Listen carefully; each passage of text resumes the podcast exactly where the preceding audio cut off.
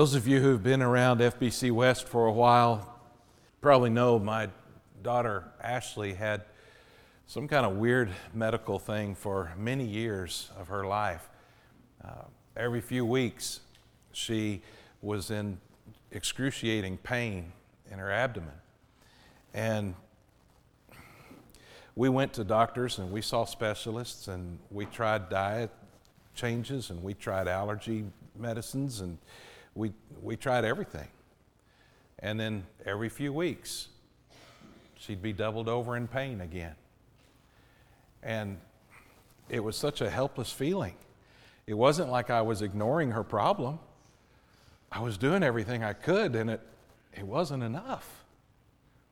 It was such an awful experience. When sometimes when she was in her bedroom in pain, crying, rolling around, I, uh, I'd go to a different room where she couldn't see me, and I'd do a little bit of my own crying. I remember crying, uh, crying out to God, just fix this. I, I would have done anything to have an answer. I, I would have done anything to, to take all that pain away. I would have given her anything that would help. But you cannot give what you do not have. We finally found a surgeon who knew what to do, and, and, and he helped her, and she got better. During one of those years of pain, though, she and I went through another kind of pain algebra.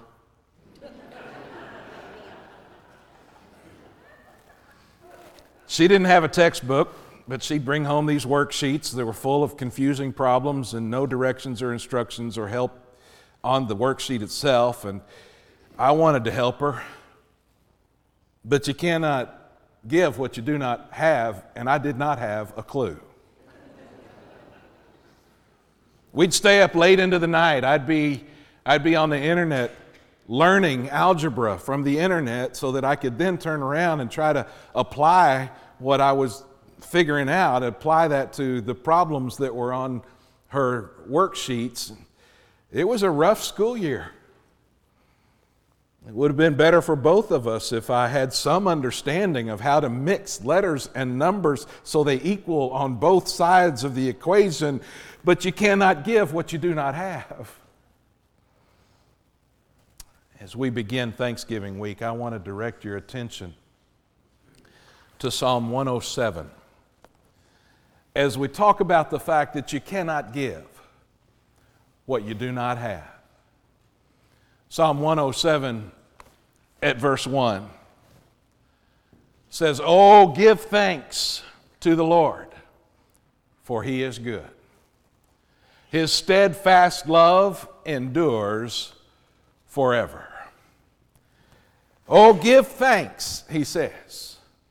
But as we read that verse that's familiar to us, we even have have it on the banners here. It's, as we read that verse, I want you to notice it says to give thanks, but the reality is you cannot give what you do not have. And so let's think together about the words that he uses. He's very clear in saying, Give thanks. It's, it's something we are to give, not just to say. It's even in the name of the holiday, Thanksgiving. We don't call it thanks saying. We don't call it thanks day. It's thanksgiving. He, he calls us to give from a heart of gratitude, to give our thanks. You know, we teach our children to say, thank you. You remember how we do that, right? When they're little, somebody does something nice to them, somebody gives them a gift, or they, somebody makes a compliment or whatever. And, and what do we say to the little ones? What do you say? Right? What do you say? We're teaching them to say thank you. They get a little bit older, maybe we don't ask them anymore. Maybe now we tell them, say thank you. Right? Because it's important, and it is important. But I find it interesting that Scripture never commands us to say thank you to God. Instead, it tells us to do something, to be something, and to give something. In various verses, it tells us to do something, to thank God. It tells us to be something. It tells us to be thankful. And it tells us to give Him thanks. But never tells us just to say thank you. I think there's a reason for that because you can say anything and mean nothing. Have you noticed that? You can say anything and mean nothing. The words thank you don't mean anything unless, unless you are actually thankful. You cannot give thanks unless you really have a thankful heart because you cannot give what you do not have. God never calls us to lip service. That's why he tells us to give thanks instead of just say thank you. He's, he's not impressed with mere words. It's not enough to say thank you. It's, it's especially not enough to say thank you only once a year. Isaiah 29 and 13 reminds us that he's not interested in lip service. The Lord says to these people, These people come near to me with their mouth and honor me with their lips, but their hearts are far from me. They say thank you, but there's no real gratitude in their hearts. They don't even realize that they cannot give what they do not have. See, He doesn't call us to say the right things. Thanksgiving is an experience of thanks, not just an expression of thanks. It is it has to be real instead of ritual. It has to be true instead of tradition. I was driving through Granbury yesterday. And I knew that it had already kind of been a long day. It was about halfway through, and it, it, had already kind of been a long day. And I knew I had a fairly long drive home and more to do when I got home. And so after I ate lunch, I, I said, Self, you deserve Starbucks. Self, you you deserve an iced vanilla latte with an extra shot of espresso. And I said, Self, I agree. So I found the closest Starbucks and I drove through the parking lot to get in line. And when I got to the line, the line was from the window all the way around the building and out into the parking lot. And I said, Self, my time is too valuable today to sit in that line. And I agreed with myself. So, as sad as I was, I had just got back on the street and started my journey. And before long, there was a gas station over to the right. It wasn't one of the one of the really old, nasty, fallen down, yucky kind of gas stations. It was one of the new modern ones where they actually clean the restrooms and stuff like that. You know, it, it was a nice one. And so I went into the gas station, and lo and behold, over here by, beside the Dr. Peppers, over here, there was an entire section of iced coffee. You could you could make your own iced coffee. I said, I'm going to get I'm going to get my iced vanilla latte with an extra shot of espresso right here in a gas station. I put ice in the cup and I put it under the thing and I got I got that iced coffee and I tasted it and it was it needed something it was it was not sweet and it was just it was just bitter you know and, I, there, and over here there's this vanilla uh, French vanilla I don't know what that is French vanilla creamer.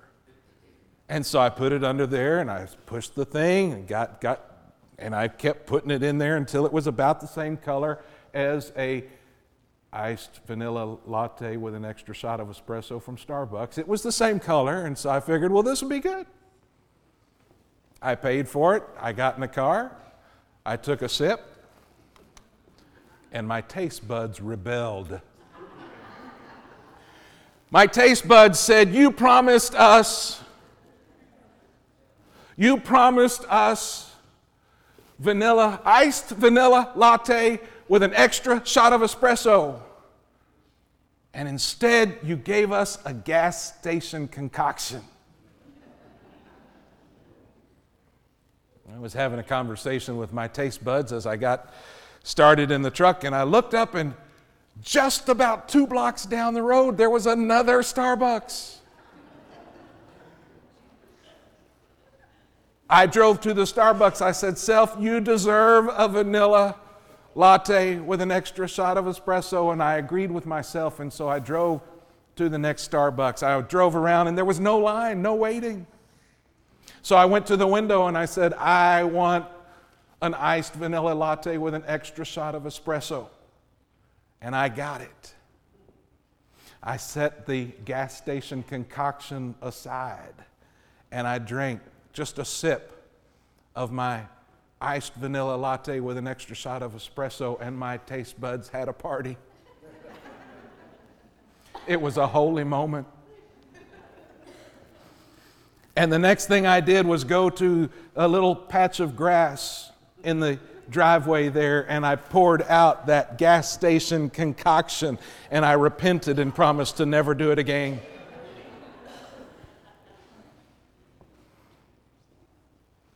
And as I drove home, I started thinking about what I wanted to say today. And I realized that we spend an awful lot of our time giving to God a gas station concoction because it's easy. Thank you, God. Okay, now what else do I need to do? Thanks, God. Oh, I'll give you one day a year where I'll pause over one meal and say thank you, and that'll cover it for the year. When what God wants, I believe, is something more like that iced vanilla latte with an extra shot of espresso. He wants it to be real. He wants it to be from the heart, not, not just fake words of, give, of saying thanks. He wants us to give thanks. But unless there's gratitude here, unless there is true thankfulness, I can't give what I do not have. In Luke chapter 6, Jesus says something that haunts me from time to time. Why do you call me Lord, Lord, and not do what I tell you? Why do you give me lip service? Why do you say, Lord, but then you don't act like I'm your master?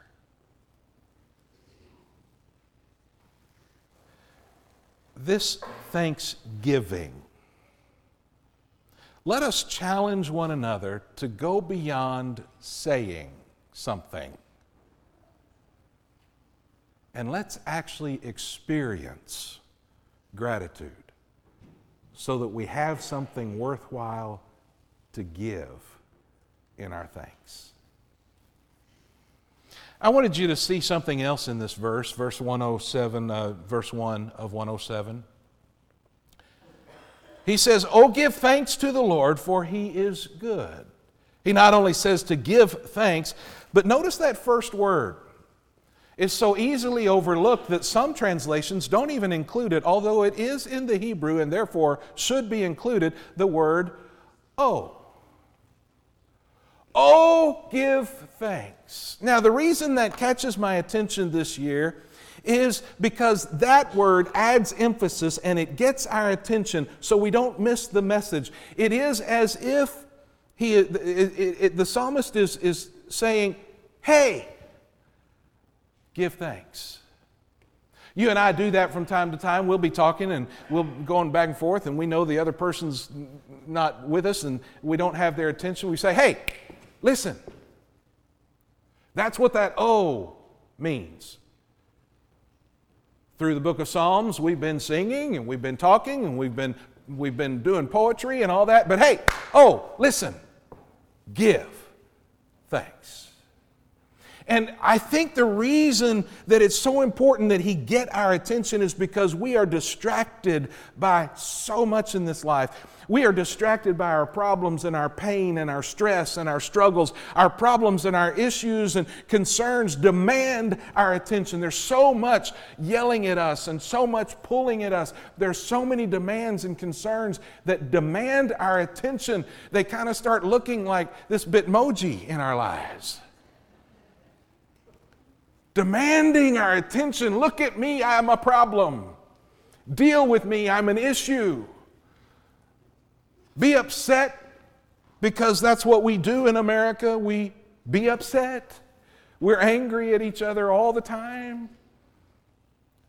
Get, uh, get, get, get unnerved, get distracted all the problems and the issues and the concerns of life are screaming for our attention. And so the psalmist has to get our attention back and he says, Hey, give thanks.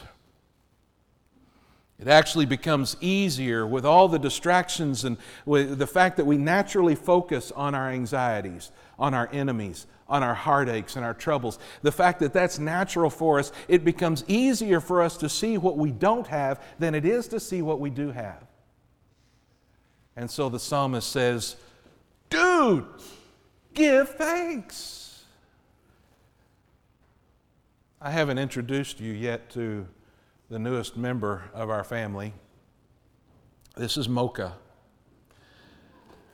Mocha is. Um, part Bernese mountain dog and part poodle. Uh, she supposedly, they call her, it's called a, a Bernie Doodle, and she's supposedly a mini Bernie Doodle. We brought home this cute little puppy, and now we've got a horse. I think the only mini part of her might be the brains. I'm not sure, but she she, she really is, she is a sweet dog. I come home at the end of the day, and I've never had a dog do that. I come home at the end of the day and she'll hug me. She jumps up on her back paws and puts her front paws forward to hug me. Oh, it's the sweetest thing. She's precious. Not sure she's too bright, but she's precious. and we put a fence out back so that she could run and play. And I have the best time with her. We, we get to uh, throw the, the toys and she'll fetch them and bring them back, you know. And so I've named them. And I'll, I'll, throw, I'll throw this one. This is Donut. I'll throw Donut and she'll go run and get Donut, you know, and she'll bring it back. And then I'll throw Green Ball and she'll run and get back. And it's gotten to where we got to work on it some more, but it's getting to where I could throw both of them and tell her which one she's supposed to fetch and she can figure out the right one and she'll go fetch it. The problem comes, however, if she already has donut in her mouth. And then she tries to go get green ball. And she can't figure out yet that if I'm going to get green ball, I got to let go of donut. She hadn't figured out yet that she can't have both in the same place at the same time. And there is the problem for us as well. Because if our hearts are so full of our own anxiety, our own problems, our own greed, our own selfishness, our own entitlement. Our hearts are full of the deeds of the day and the calendars and the dates and the times and the importance of all that we have to do. Our hearts are so full of that, there's, there's no way that we can grab onto gratitude. The only way to truly have a grateful heart then is to let go of the stuff of the world so that we can grasp gratitude. It's only when we let go of the other stuff that controls us that we can begin to open our hearts to, to being thankful.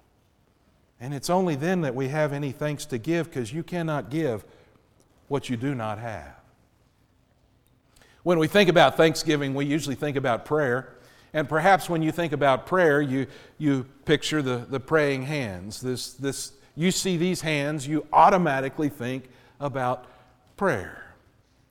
And some of you were raised in a tradition in which you were actually taught to pray with folded hands. This is how to pray. You put your fingers, you, this is how it's done. I want to suggest to you this morning, however, that every once in a while you practice praying with hands open. And the reason for that is that it, it symbolizes and it puts you in a place of saying, God, my hands are empty because I have let go of the things of this world. I've let go of my, my heartache and my concern and my stuff and, and my material things, and I've let go of entitlement and let go of greed and selfishness. I've, I've let go of all of that, so now my hands are empty to receive from you whatever it is you might have for me. But it also says that now that my hands are, are palms up, not only am I ready to receive because they're empty, I'm also ready to give. You see, thanksgiving starts in the heart. And this practice of praying with hands open demonstrates a willingness to receive and to give with an open heart. I can't have open hands or an open heart if I'm still holding on to the stuff of this world. I, I have to let go of the stuff so there's room in my heart for gratitude. D.L. Moody said, I believe firmly that the moment our hearts are emptied of pride and selfishness and ambition and everything that is contrary to God's law, the Holy Spirit will fill every corner of our hearts. But if we are full of pride and conceit and ambition and the world, there is no room for the Spirit of God. We must be emptied before we can be filled. You see, if you're full of the stuff of the world, you have no room for the Holy Spirit to make you grateful, so you can't give thanks because you cannot give what you do not have. Earlier, we sang, Give thanks with a grateful heart. I used to think that that was parallelism. You know, it was, it was saying the same thing in two different ways. Give thanks with a grateful heart. But now I understand it not only tells us to give thanks, but then it tells us how to do that. Give thanks. How do you do that? With a grateful heart. Not a religious mouth, but you give thanks with a grateful heart. A grateful heart is the only place from which real thanks can come. Thanksgiving is not about what comes out of your mouth, it's about what comes from the heart. Without a grateful heart, there is no giving thanks because you cannot give what you do not have. You remember Cain and Abel? They both gave something to God. One gave from his crops, the other gave from his livestock.